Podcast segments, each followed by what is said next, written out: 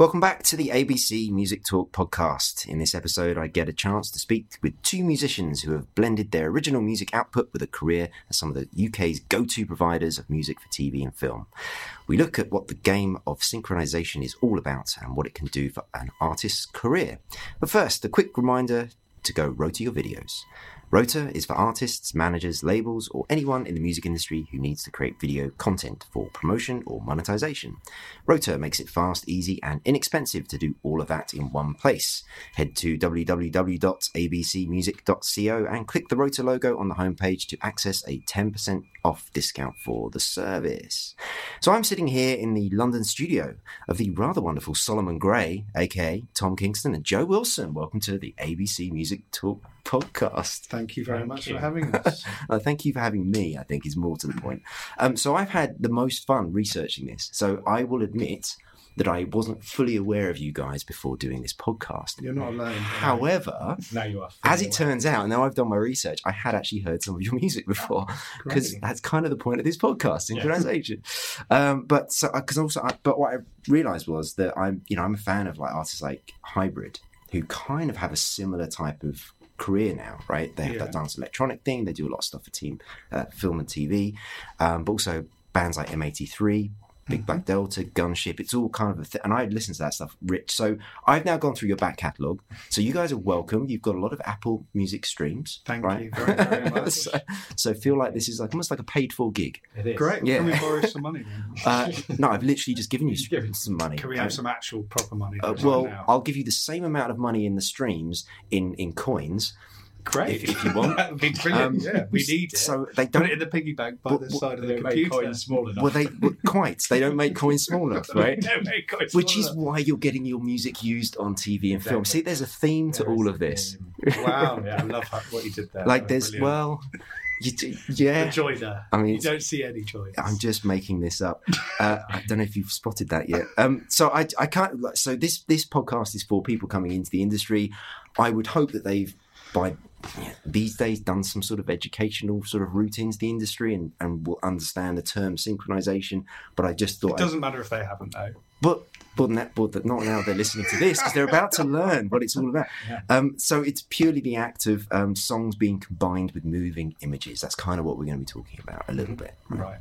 Okay, so um, your career these days is sort of almost dualistic in the sense that you are artists making original music, you're making albums and singles and doing all the rest of it, but you're also making music to be used by other people for moving images in particular TV shows. Um, so my understanding from doing my research, and I have done my research, there was a quote at one point where you said something like, "Whenever you're writing music, you visualize at the same time. Like there's a there's a sort of a visual component in your head." Did I incorrectly read that, or were you drunk when you said it? Hmm. No, I thought. I mean, it was. It sometimes becomes part of the conversation more than in others. I mean, it's not necessarily a go-to method for every sort of thing we write together, hmm. but yeah. it's definitely a, a a staple part of our palette. You know, we go to it quite a bit and we talk about it. And when we first started working together, and we're coming from quite different places. Uh, talking about a visual element seemed like a, a good way to start vocabulary together. And we started looking at a wide base of kind of image based things and trying to find a way of of uh, of maybe meeting visually what we were trying to do sonically. So we'd watch films, we'd draw pictures, Right. we would um, share artwork that we liked, um, and then that started to become more video format for some of the songs like thinking about music videos that would play or scenes in films or things like that. It's just part of it. I mean i'm sure Yeah. you've used that when you've been writing music as well. It's kind of what sometimes clicks into place when you're Sure. being inspired. Sonically Yeah, I think it's always been. It's less relevant in the in the sort of detail of writing a song or a track, but when you're looking at the overall mood or the overall um, way, sort of space your music fits into, I think we've we found it really helpful to visualize, um, certainly in terms of like mood and atmosphere, and you know, thinking, um, as Joe says about the kind of sequences of what you'd be something that you could look at that would make you feel the same as what the music's making you feel or and actually at, at one point when we started writing, we were doing a lot of driving, so it was always about what drive Ah. would we do? Right. Would this be a drive under a city through a futuristic tunnel, or would this be a drive through a forest, or would this be a Right. So it's, you know. it's still very visual, still very visual, but Yeah. it was sort of um, not necessarily from film. and, and in, in a way, it was like a, it's a useful tool. It was was always a useful tool for us to just uh, get ourselves into moods and atmospheres and know whether something was clicking or not clicking, Right. and how it all fitted together. Yeah. Um, But it doesn't have to be cinematic no, no, at very all. much, no. And, and actually, the fun starts when you throw away uh, the kind of image bank you have just from, you know, uh, your normal catalogue of every day watching films, TVs, uh, TV adverts. Um, when you start playing with um, real things, you can start coming up with some really interesting ways of thinking about stuff. Um, I was reading about a composer called Takemitsu's a Japanese composer who worked on probably about 170 film um, pieces, um, soundtracks, and his his kind of one of his inspirations visually for the way that he wrote was walking into a, a Japanese garden and using the different forms within the garden to scope out a different meter and how that music would play. Now it's quite a we're, Wow. we're going we're going off on one, but I just think it's really vital that most people most people might have a a very different way of thinking how visual things can work. And if you look at if you open that palette up and really embrace some different ways of envisaging things, you can come up with some quite interesting ways of Yeah. changing the moment of a song, changing the moment of a of a composition for for anyone. And people people recognise that because it has different bends and different turns and different perspectives within it. So he would hmm. sort of like he would he would be amazed that like he he would like scope a, a line through the flowers, and that would end up changing the the the meter of what he was writing instead of a, a simple basic western one two three four or whatever like that. Uh, he would change that up, and things like that are just like.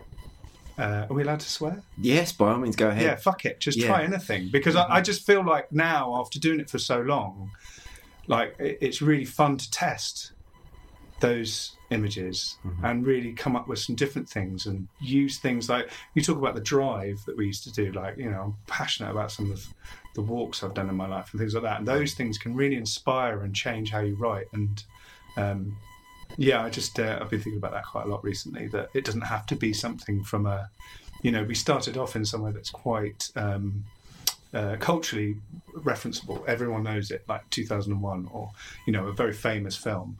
And as time's gone on, those things have become more and more abstract. And actually, I think some people out there might start somewhere really abstract based, and that's really important to nurture because those things can come up with just such more, um, far more interesting ideas. Yeah, very cool. Um, so uh, at the moment, you're in the process of putting out your current project, uh, Music for Picture, Volume One Parallels. Yeah. Tell us a little bit more about that. So we're two singles in. Yeah, I think um, basically uh, we, as you say, we've had this dualistic career, um, which was sort of, I guess, it was something we talked about in advance of really getting into it that we wanted to try and, I guess, not have a not be artists in one sense of making albums and then have a sideline under a different name of writing soundtracks or or doing work for picture, we wanted to try and make it all part of the same thing, and we wanted to try and uh, and we've been lucky enough to to do these so far. Do projects where we could be ourselves as artists. We weren't trying to be Trent Reznor, or we weren't trying to be uh, John Williams or whoever. whoever. Um, we were getting to be Solomon Grey, and we're getting to give the um, the filmmaker or the uh, production team, director, something of us in that. And um, I guess we've done that for a few projects for a few years now, and I think it's something we've sort of talked about a lot. But I guess our music making is slightly joined in that there were probably at the beginning of two streams. There was us making our albums and us making our uh, our work for picture, and you could kind of link the two. You could tell it was us. hmm But I think as time's gone on, those strands have got tangled up more, and and now I guess there's a, there's more interchangeability in the way we write.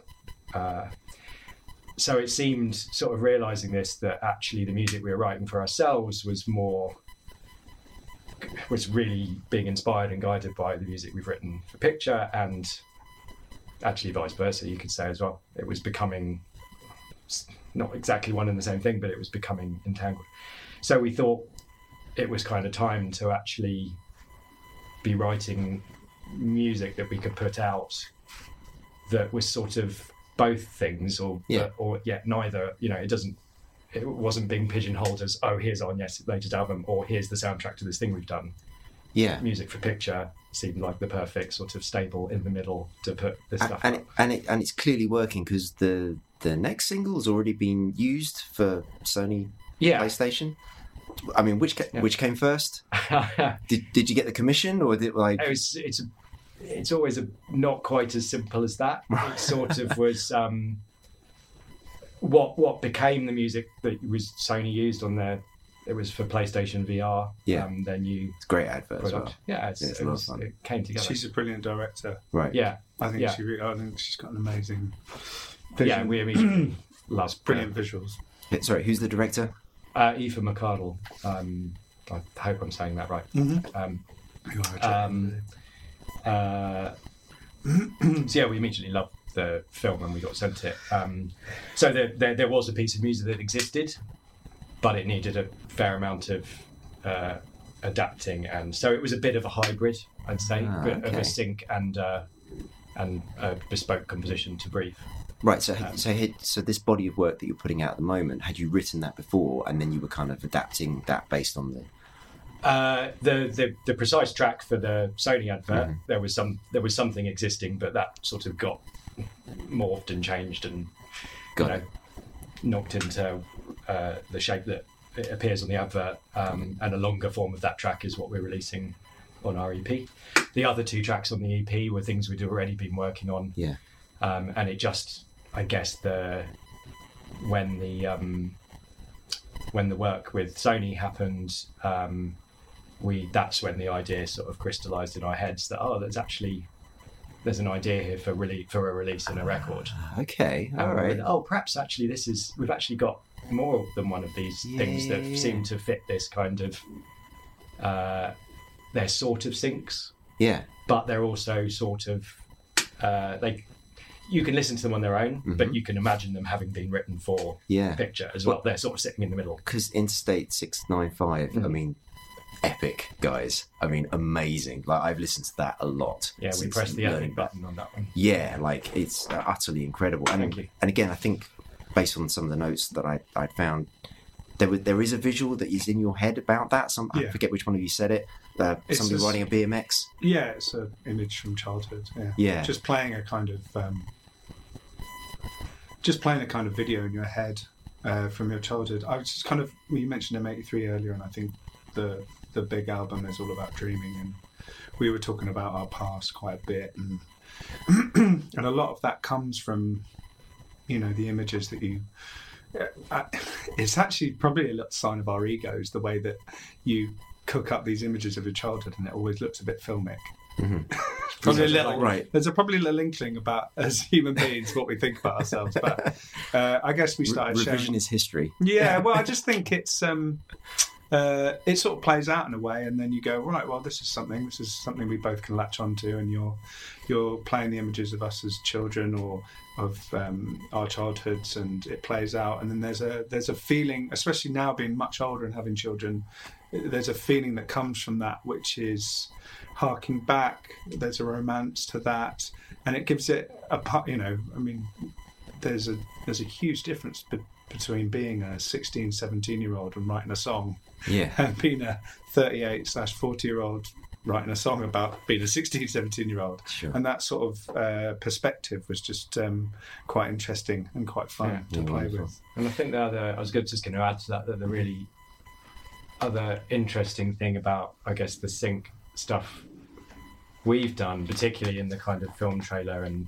film world, um, is that it's sort of like in the old, uh, in the old music industry before sync was such a big thing, how you couldn't, I guess, you couldn't fail to be influenced in some way by in some way, not necessarily significantly, by the response to your album, what people thought of it, how people reacted when you played it live. There was a feedback between you putting your music out, um, it being in the world, and then what you thought about that and how it was received. And I think the same thing exists in sync, like the kind of things that our music's being used for, and the kind of emotions that people, and emotions and visuals and moods that people want to us to score, and want and think that we are a good fit for. I think that definitely plays into, you know, uh, I guess um, focusing your mind on what what what these these emotions and atmospheres and kind of um, stories that you're you're scoring, um, uh, and definitely kind of um, I guess makes it easier to pinpoint when you're writing a track uh, what kind of thing it's going to be accompanying and what kind of thing it's going to work with and what kind of emotions it's going to uh, evoke in the Yeah. listener. And I think that's sort of an inevitable thing after seeing your work used on trailers where you're trying to pull this heartstring or that heartstring or achieve this kind of um, um, effect. Yeah, it's inevitable that you, you get a bit of that back and you makes you think. Yeah, yeah, incredible. So, so- and so, what was the first sync that you got, and kind of like, how did that feel? Like, was that was that something very purposeful, or was it something that just kind of happened and you went, "Oh my god, there's." there's I mean, I, I just before we get, I just want to state something for people who are because if if you're saying that this podcast is more for educational purposes for people that are coming into that area, it's it's, I think sto- it's it's really- storytelling. Yeah, Yeah, but I just think it's really important that people who are starting to do this, from my experience, mm-hmm. is that you need to forget about, to a certain degree, when you're writing, you need to forget about those kind of destinations a little bit. Because in our history of what we've actually got to add to ads or to trailers has come from a place where we weren't necessarily thinking about that. Mm. We were writing a song, we were writing a a, uh, a piece of music, and there's something about smelling the bullshit from people that they, they want something that is real. And if you've got that destination too much in your mind it can totally cloud what you're trying to do.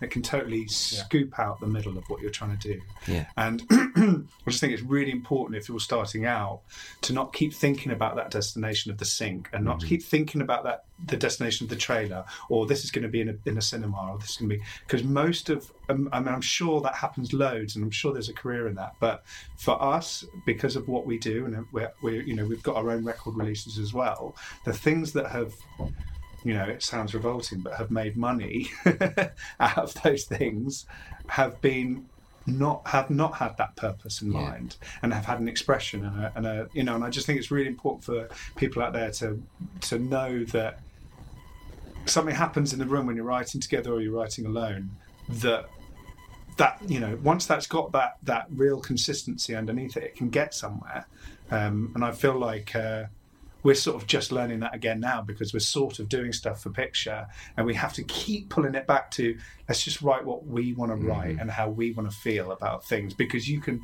completely fall into a kind of uh, a it's not professional not capitalist but a sort of money orientated way of writing yeah. and you know And you're thinking maybe, oh, what would they? What, what, would they, what do they would want? yeah. What do they want? And you're like, no, no, no, wait a minute. Like the things that have worked have not had that in mind, and we haven't even talked about it really in the room and those ones. Yeah. It's just gone boom, and we've gone right, and we've we've you know it's uh, like a goosebump moment or something like that. That happens from you can you can uh, augment you can make those moments happen, Yeah. of course, but and, you know, and I think yeah, I think I, I completely agree, and I think what in a way you can't you can't like contrive this at all, but what I think and increasingly what filmmakers and people who make ads and brands want is something real and a some some a real uh, a real bit of art, a real song, a real something that says something real, and uh, this is the the sort of golden thing in sync of getting that thing that really fits but feels genuine and real and um, and not contrived and not just made up to do the job. And I think there's a- there's in today's industry there's a real there's a there's a there's a very definite and real awareness of that genuineness, and Yeah. people really want um, really want that. So yeah, certainly in our part of the game, It, I mean, it's it's. A, I'm glad you brought it up because it was something that I was sort of going to try and get to, but kind of from the other way around. So you, you've got the track. So I fucked it up. No, no, no, no, no. It's joking, I'm no, absolutely perfect. But so, but the the track "Home" has been used several times. Yeah. And so my question about that was like, you know, did, were, did you sort of then go back and like try and analyze like why is this one getting picked up for all these different uses? I mean, some like shows like I think there's a number of like reasons why that got picked up. I mean, I can sort of dissect it, but I don't know whether that's. But like, Yeah, but think- like, what what actually happened? Like, you know, the track started to get used, and then did you kind of go, hmm, interesting. Why did that one get picked up at, No. rather than others? No. No, I think it made sense totally. Okay. It was trying to tick a certain box, Right. Okay. but it came from a place that was sort of like the end of a huge journey for us. right. and so I felt like we had the credibility to do that because we were we were sort of singing about something and we were kind of uh, putting a full stop on a on a on a huge campaign and, of writing that we were doing. The thing is, is that you know when you speak to kind of people from publishing or sync representatives that I've spoken to, is that you know you're kind of just you're there for a long period of time. People have so much stuff to remember nowadays. There's so much work going on. A point of reference, especially in the sync world, is enough for a few years later to slowly start to be pushed above the crowd and someone to go, right, now I want to use it. The same thing has been like with our publishers, where they've represented us for a long period of time, and you can tell the work's gone in, and then just at the point, like three or four years into it, jobs start coming through. Mm. And specifically with emotional piano track and vocals on top, which is part of our what we do anyway. And Tom's a pianist and I'm a singer, and that's how we met, and that's how we wrote wrote songs at first. Actually, yeah. How did you guys meet? Like, we didn't do that. Um, uh, many moons ago, many we did Well, a covers band. We did a we met Yeah. doing a covers band in Ah. um, in Oxford uh, cool. years ago. I was at university. Joe uh, was in his last year of school. Um, I played in a covers band that needed a new singer and What sort of covers? uh, soul, funk, and disco. Ooh, okay. Yeah, all the classics. Very cool. Although, yeah, um, I could actually could still remember how to play most of them because Yeah. I did so many gigs. A a friend of mine that I went to university we was a session musician in bands like Boney M and Oh, Ro- wow. Rose Royce and things like that. Yeah, He played Oh, keys. wow! It was a So I lot. went to a few of those gigs and like, they're yeah, fun. it was a lot of fun. The music's great. Yeah. it's um, and it was a lot of fun. I mean, it wasn't something I wanted to pursue long term, but it, when you're a student, it was pretty good cash. You got to Yeah. go to every single party in town. But we also did some gigs to about two or three people. Yeah, Eh, we've done it you all. know, yeah. We've done one of those quite Yeah. recently. So, yeah, that's how that goes. They- That's how that goes. people I've have- actually done. We've done gigs to two or three people in with yeah. I was going to say recently.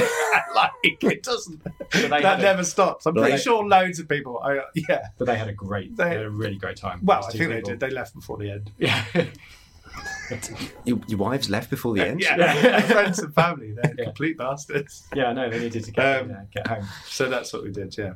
Yeah, Uh, so um, we met there, and but I think both realised while the while the money was good when we were young that we had bigger musical ambitions, sure. And um, Did we? what were they? I can't remember that now. um, no, I'm not saying we've worked that out yet, but um, yeah, so we started writing together, I guess, 20 years ago, Yeah, right. Wow, 20 years ago. Wow, Yeah, I know. goodness. half our lives. Goodness. um, but the um, the thing of just the the finish that thought about the piano and vocal and stuff like that is that it sort of references certain parts of our catalogue that is and that's done success you know done successfully in the sort of Yeah. sync world.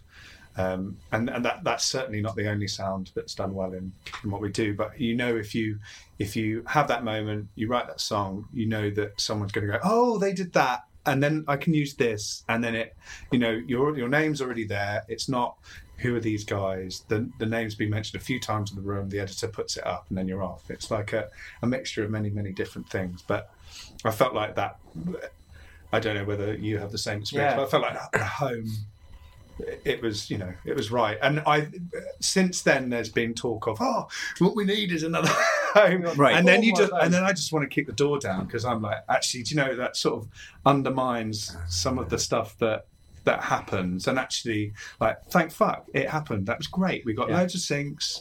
It was really good. All the numbers went up. Oh yay.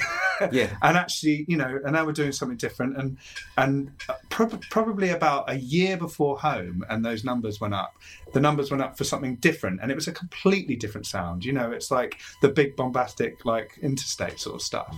And then it was oh you need to do that. And then you go no no no we're not doing that again. Um, Yeah. Uh, so you know it's um, it's a mixture of sort of like being on your sort of side vision, being aware of what's going on and where you're at, where you are in the pile, um, and then sort of understanding that this has happened, and then also completely losing yourself, and then going, "Oh wow, this has happened. This is great."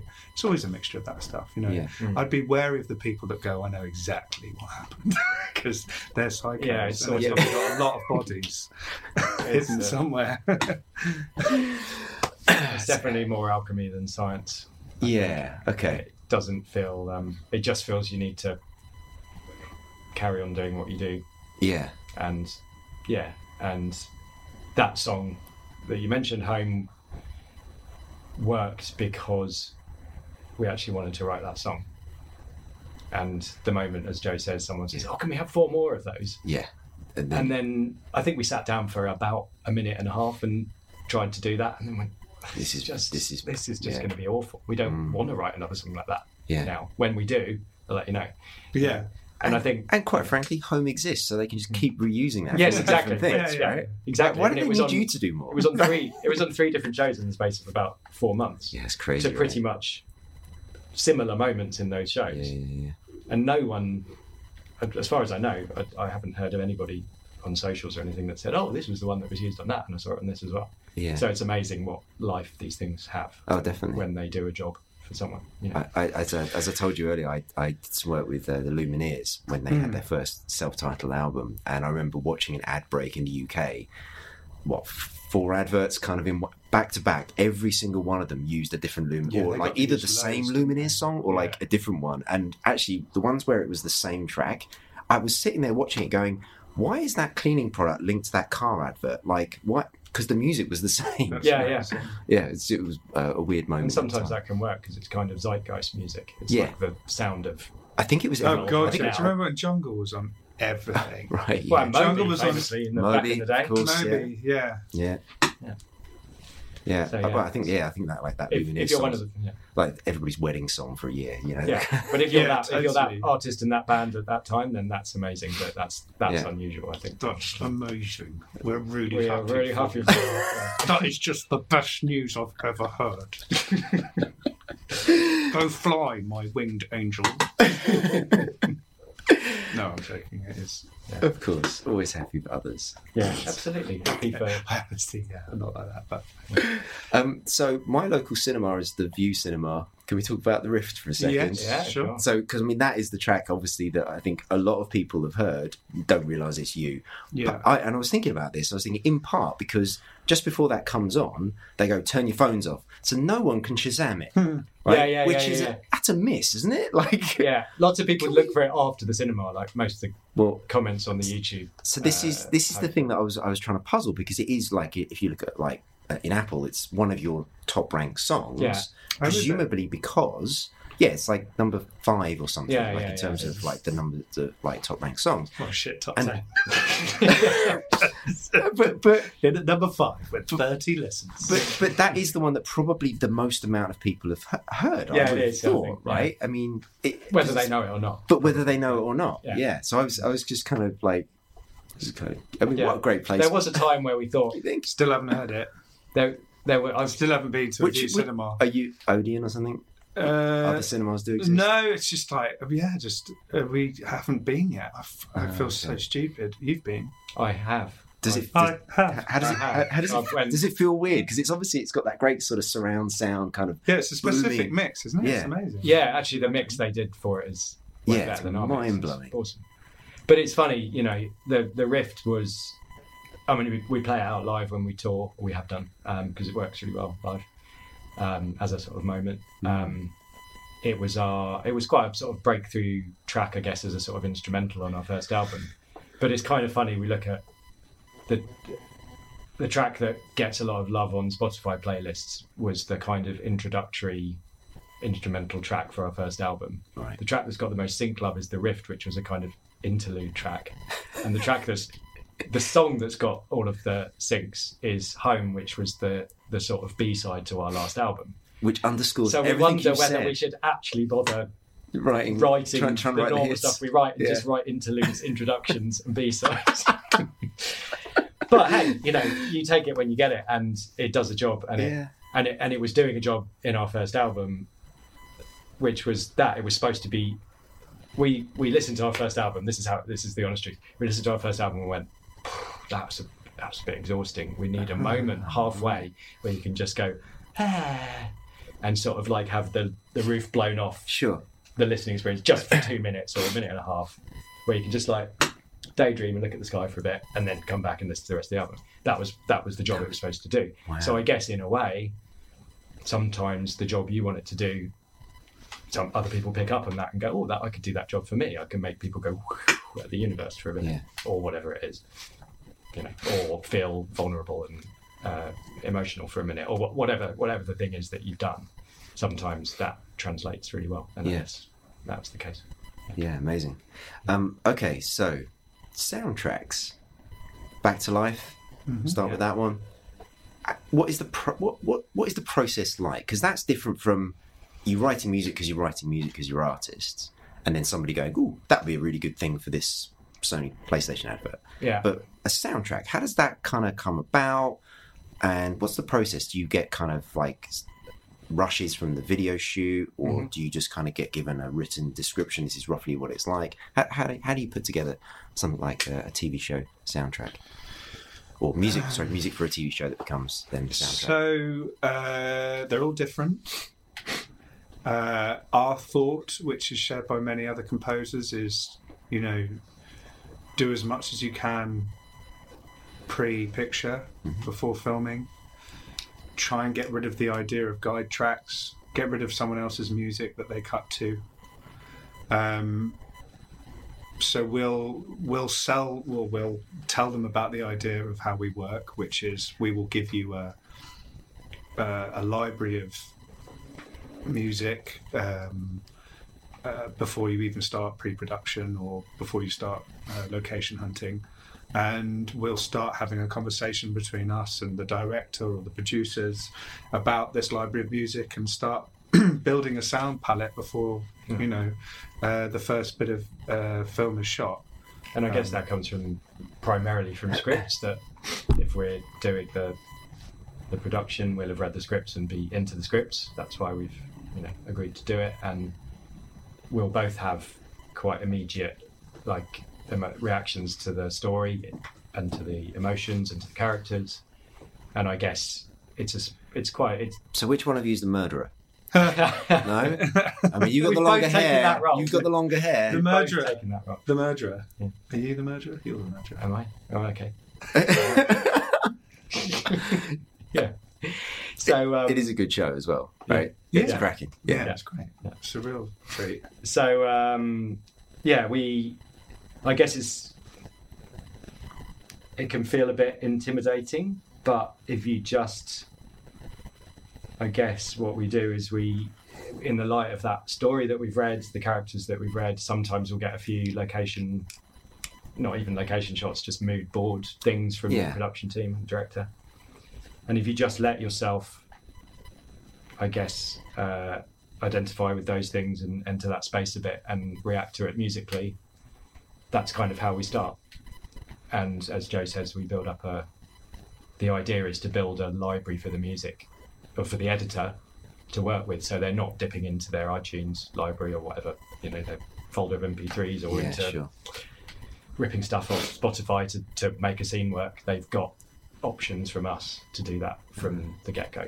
And Okay. that, I guess, is how we've all, that's how we've worked so far and what's worked for us. Yeah. And out of like, I don't know what the numbers were on, on Back to Life, for example, there were maybe 18, 20 individual pieces of music ended up being used across the season. We probably had at least double that number in the library at the beginning Yeah, right. Okay. and then the di- director was and, and the other creatives and editor will select from that and go, well, that works for this and that works for that. And Your main relationship is with the editor. right? yeah, I think to a in a huge working day-to-day. relationship. Yeah. Okay. and uh, and and the the amazing thing about that is was there's lots of great things about working like that. One is it makes the music woven into the fabric of what they're doing from the beginning, as opposed to coming in four weeks from like completion and basically having to replace a, a temp score, which for those who aren't familiar is uh, music that the editors put on, which already exists from existing films, existing TV shows, existing songs, uh, that does the job of making the scene work, but they can't use it. So you come in and then they strip all that off and say, "Can you do something instead?" But a lot of the time, uh, where we have seen that world, uh, the the director and other creatives have fallen in love with the temp score, but they just can't use it. So you have to do something quite similar. Um, that doesn't really work for us as artists. We need to, we want to, and we need to put our own stamp on it. And the beauty of uh, writing pre-picture before um, any edits take place, or even anything, any a single frame's been shot, is that we're not writing a bunch of. In fact, we've made this mistake. We're not writing a bunch of cues or pieces of music for specific things. So if, uh, let's just say, you know, that there's a there's a uh, a scene with like uh, Fred and Joe in it. We're not doing Fred's theme and Joe's theme and then saying, "Hey, here's a theme for Fred." Right. Right. Right. And we've made that mistake of two, not not quite doing that, but labeling things. And actually, the director who worked with at the time said, I, "I don't want to know what you were thinking. Yeah.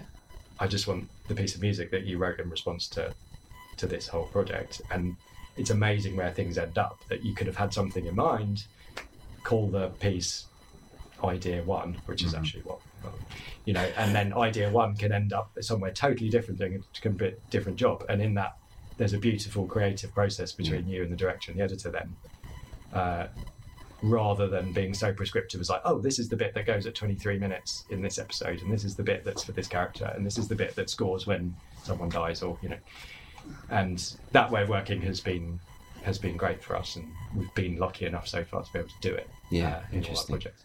Yeah, fascinating. Um, and so, s- similar kind of question, I guess. Uh, the, the casual vacancy, which uh, apparently is based on a book written by J.K. Rowling. It's, That's amazing. Did you get your Harry Potter book signed? If not, why not? post that generation. Yeah, I did meet her uh, I know, me too. briefly. Oh, you did? Yeah, Amazing. I mean, briefly. That's super cool. Right. And uh, and so, was that the same type of thing, or was that kind of something that was finished and you kind of saw it and then? That was the same. Yeah, it was the same as before. that was our sort of. Um, Yeah. Okay. I guess that was our first foray into TV, really. Right. Um, Okay. And uh, I guess the process I've just described, we've refined it and got more of an idea of how we like to do it and what Yeah. works for us. And that, that Casual Vacancy project was the first time we'd worked in TV and the first time we worked like that. And I guess ah. that, because it worked reasonably well there for everybody, that's what made us think, oh, you know, there's something in this. Yeah, something in this. Okay. Yeah. All right. Interesting. And, and as. Joe says, like a lot of composers do either work like that or very much prefer to work like that for the, I guess, for the same reasons. Yeah, right. Okay, very cool. Um, and then the other one was the the last post. I mean, that's I haven't seen that, but it looks quite an epic kind of Mm. you know war. It's a war film, but war war TV show. Sorry. Yeah. Um, again, same sort of process, or did you change it up for that? No, same sort of process. Yeah, okay. I mean, I, I think I don't, without sort of uh, knowing the project that might come next, or whatever, I really would be wary of being put onto a project late on when there'd been a huge guide track put on. Yeah, I mean, I don't. I don't want to. I, I I wouldn't want to spend most of my energy trying to convince someone that something else might work when they've been working on something for so long Mhm. and they've had, you know, Taverner playing really Yeah. loudly on the top of it, and then they're like, "Can you do something like that?" It's yeah. just because they, they create too much of a, a relationship between the visual. And yeah, audio. and then it also it undermines your relationship with them as well because you're sort of uh, you, you're not really. I mean, the artistic kind of uh, balance you're sort of you're kind of losing already. Mhm. and I Um, think, I mean, there are people who do that job really, really well. Yeah, totally. but it's not us. We're, it, that doesn't work for us as artists. Yeah. There are there are people. I'm not. We're not doing down that job because that job will exist, and there are people who Yeah, composers who do that job Yeah, incredibly the- well, very quickly, Yeah. to time and budget, which is fine. Yeah. But it's not our game. Yeah, yeah. No, it's Yeah, cool. it's a different part of the brain, isn't it? Really, that's trying to trying to fill in what's already there. Uh, the, the sort of the kind of landscape's already been carved out, and you're like, okay, now we need to fill it with our colours. The idea of just, I really love that. You know, those three or four months before the first images start to come your way, of of kind of just closing your eyes and building a, a sort of soundscape, uh, a sonic landscape for the piece. Is just that's the fun bit. yeah, And that's the fun bit of like coming up with some really weird ideas and maybe having a conversation with the director or the writer and they start going, that's fun, let's do more of that. You know, that's great because you kind of, it's weird. It's like a sort of, uh, it, it's kind of not catch 22, but it's kind of opposing ideas because in one way, writing for picture has really helped us um, have a bit of a starting point already or some sort of framework around what we do because when we first wrote our first record we were just and i'm sure young musicians out there have this and not all of them because some of them are very successful very early but the landscape is so huge and what you can write and what you love listening to and what comes out when you first start writing that you know you, the idea of writing something to a picture or a story suddenly those parameters are great um, but also the this is the opposing idea of that is that that has made me me and Tom feel more freer than ever in writing. It's something about um, we haven't even had that kind of uh, uh, that sort of not even pessimistic, but that sort of judgmental view over our shoulders of what we're doing because actually anything's game and it doesn't really matter. And it's wonderful when the weirdest thing works because on TV, if you do do that bold that bold choice, it pays off so much. It really does, and it doesn't matter. No one's what, looking over his shoulder, going, "That doesn't sound like the XX." what are you doing that for? You're so stupid. You're like, actually, do you know what? This is really interesting. And your snare drum sound is shit. Yeah, your and snare drum sound is- cat. Yeah. Do you, Like, have you watched Have you watched Succession? No, I don't think so. Oh. Succession. The music's absolutely brilliant. Okay. I'm Right, sort of put it on obsessed with this. It's got this, like, it's all kind of classical. It's like a classical um, piece, and it's kind of remixed throughout. But it has this kind of like vaguely sort of hip hop beat. It's quite bombastic. and it's Right. really bombastic. And I'm sort of obsessed. I don't know whether it's my TV or how I've got the sound system set up, but I know the plug-in that they're using, and I know the bass sound that they're using, and it bounces out on the Wow. choruses of this thing, It's like boom, boom, and I'm like, I fucking love that. Yeah. And anywhere else, in sort of like a mix for a record, it'd be like, what the hell? We need Yeah, to sort that out. Yeah, right. And you're like, no, sod it. And it's kind of fun to be surrounded by people that have. Everyone's kind of thinking about their own thing anyway. So you're sort of when it comes to stuff like that, you know, there's a of course with the the main mix of the TV show, there's a a real you know uh, community feel about how you make it meld together. Mm. You know, there's four or five of us in the room in the mix trying to sort it out, but those decisions mm. are just like they're just so much fun. And it's actually a golden age at the moment. I mean, it, the TV production has just changed beyond Oh, belief in the last yeah. few years. The um, And Netflix effect. you know, there were there was the odd show of like, I don't know, the one that comes to mind that I know is Twin Peaks, where the music's quite extraordinary and remarkable, Yeah. and that's been made, you know, a few years ago. But uh, but there's really a, a sense of like, it's certainly in the the interesting end of the industry um, of people wanting to rip up the rule book and really, this isn't about a set of rules of how music works in film and TV now Yeah. of like it has to be like this and this is the bit that this is the kind of sound you use when it's a sad bit and this is the kind of thing you use when Yeah. you know that really you can watch some of the best TV and that goes out the window Yeah. Was Um, it was Twin Peaks where they, there was amazing sort of like drum thing that they kept using every time like the baddie came onto the screen. I don't know, like maybe maybe, maybe Yeah. something else. Yeah. it's pretty epic. yeah and um yeah some of the, the best moments in certainly some of the best I mean Joe watches more than I do but you know some of the best TV the big you know boxes that everybody's talked about you know where the, music has really Yeah, stood out. stood out as something bold and boundary pushing and Yeah. interesting. Um, and there's never a better time to do that. But at the same time, it's there's never been a more competitive time either. People wanting to do it. So yeah. uh, it's How, not, how do you guys find that? Because I mean, you've got your own studio here, right? And Mm-hmm. I mean, that's it's a proper studio as opposed to that kind of sort of bedroom type Yeah. thing that a lot of people can have now, Yeah. right? I mean, do you? I mean, there is. Yeah, something that we talk about in the industry is that there is just now more music and it's also out there commercially available than ever before, Yeah. which creates a lot of noise. Mhm. And presumably it's the same sort of thing in your kind of space. I mean, obviously as artists anyway, because you're in that space, but for sort of the composition bit around making something for, say, a, a TV show, yeah. do you, are there lots of young whippersnappers coming in and making it hard for I you? don't know No. whether that's the case really. If anything, I'm aware of hopefully a positive kind of change in at the moment more female composers, which is just Great, so important and hasn't been happening for a long time. definitely. And hopefully, people from you know just a more eclectic mix of people doing it. Like it's um, uh, we're not really. I mean, we've done a few jobs, but we're not really in that world. We're not. I I mean, I've only met a few composers for TV and film, and it's a different kind Yeah. of workload that they do. It's a different kind of day to day that they do, um, and I, I'm just so. And, it's, and that's no judgment on what they do no, no, no. in that space. But for us, I'm really protective about how we come to it because it's Yeah. still very much fun. You know, it's a project a year. Yeah. It's exciting, and, And um, we get to do our, our we get to do our thing. And I mean, even that's sort of up in the air. So, so I, I. I get. Are you so you guys identify as the kind of the other side, which is your recording artists making albums for commercial release for Hmm. fans. That's is that kind of you wake up every day and that's how you feel, Yeah. or I think I think so. I mean, there was a huge trend for TV like four or five years ago where a lot of people in bands started to just get to that next level in composition for TV, and I felt like uh, only a few people were really discarding what they did before. I mean, it was still possible to do both, and it seemed to be quite new and exciting Yeah. to be in a in a commercial band that was releasing records and also doing composition for TV or film.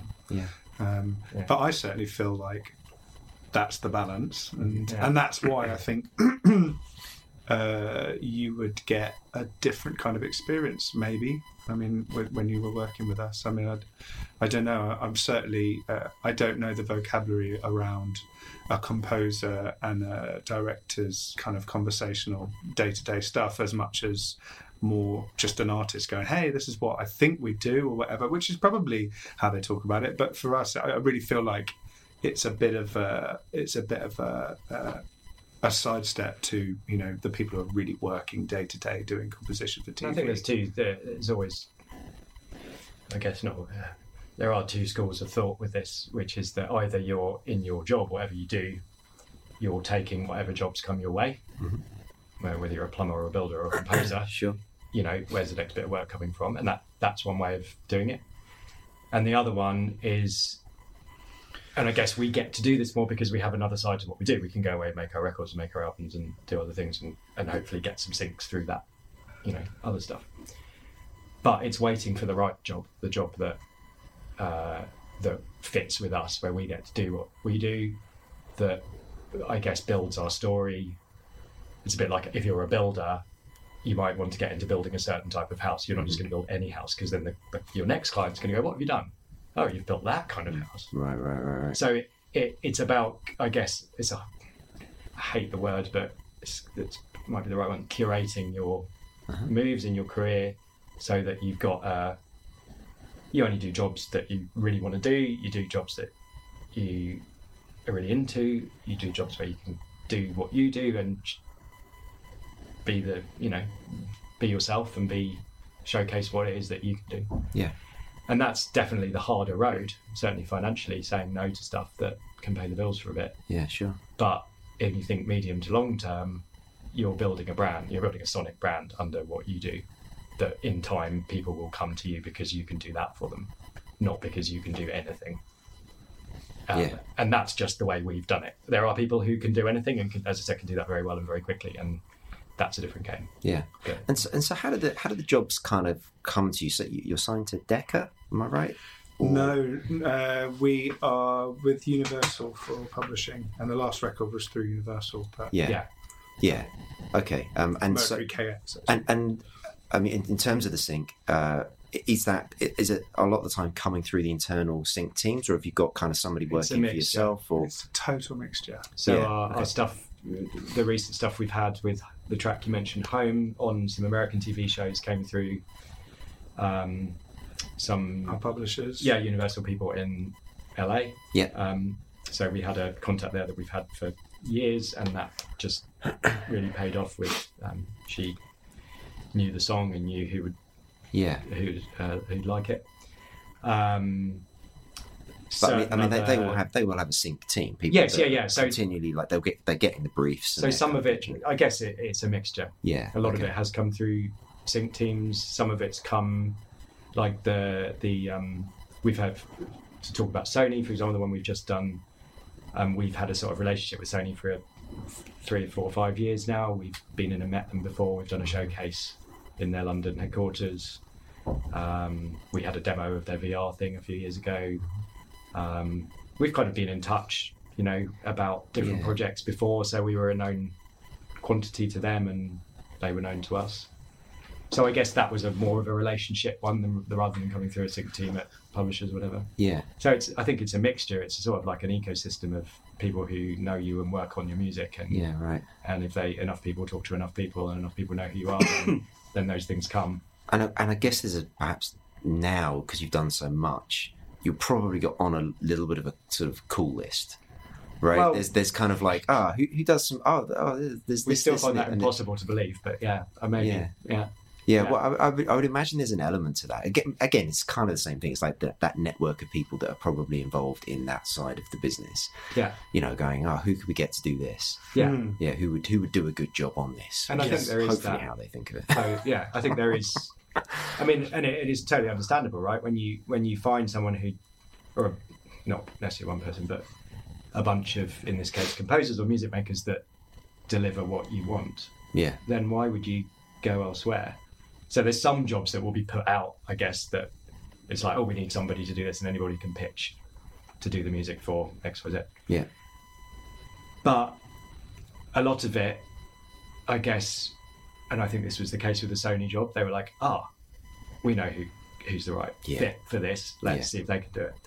And I guess that's and that's in part because of the stuff you've done before. and also the relationship we had and, Yeah. and other factors. But um, but yes, and, and that's what I mean about mean about like um, I guess building a, a portfolio or a, even a CV, if you want to look at it cynically, of Yeah, sure. stuff where someone will look at that portfolio or CV of stuff you've done and go, I know what I know what you do, and I know what when I want that. Yeah, You know what I mean? yeah, definitely. You know, you, you- it's the same with any product or any service. You look it up and you go, "Oh, I know well, that's you know that's right for me or that's not right for me, but I know what it is you're doing and providing."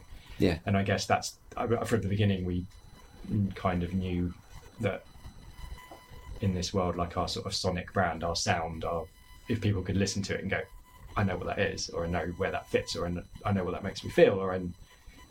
I, I have a there's a sort of identity to it that that's that's a precious thing I guess. yeah, very cool. Um, and so I've noticed that you're you're getting a, a decent amount of uh, remixes, in particular on Anjunabeats. Lane Eight artist, Yeah, yeah. yeah, that was. How, how do you how, do you like having your stuff remixed? Like, is, does that feel good to you? um, Or do you think it's like it's mess, Yeah. messing I mean, with we what got we a- did? We got no, oh no, I don't feel that. It's sort of. Um, we got remixed mixed by Little Dragon recently, which was like a dream come true. Having um Awesome. having admired what they do for many years, Yeah, right. uh, so that was pretty cool. So it is pretty cool sometimes. Uh, it, I guess the word remix is so broad Of course, these yeah. days that it sort of it's down to when someone sends you an idea saying, "Here's what I want to do with it." Yeah, if they've, it, it, yeah, it depends. It can be it can be great, and it's certainly um, that other musicians want to take what we've done and play about with it. That's kind of Yeah. you know No, nice. that- that it's kind of there. kind of a compliment. yeah, Yeah. and it was kind of weird. Just anecdote was um, when we did the Casual Vacancy soundtrack. One there was one little short, like vocal track, which is quite unusual for a score to have a sort of actual vocal track. Yeah. Anyway, it worked in the score, and we then that track we then did an extended version. Then it got remixed, and that and one of the remixes ended up being played on the Pete Tong show on Radio One about I don't know six or eight weeks in a row. It was Oh, like one of his hottest records. And it was so bizarre that this track for a J.K. Rowling adaptation on BBC One It ended up. another re- a remix of it was being played late night on a on, like that. by the biggest you know house DJ in the You country. gotta love it, that. was it was weird. Yeah, yeah. So it, it, I guess the the message or moral there is like if there's something in the piece of music, it can have a life in. It can have a life on screen to Mhm. picture. It can have a life. In the clubs. Remixed. Yeah, I'm not saying it's going to be all of those every time. It, it isn't, but yeah. I, I think there's Un- underscores your point earlier, uh, Joe, about you know, don't write for somebody, write for yourselves. Yeah, totally. Yeah.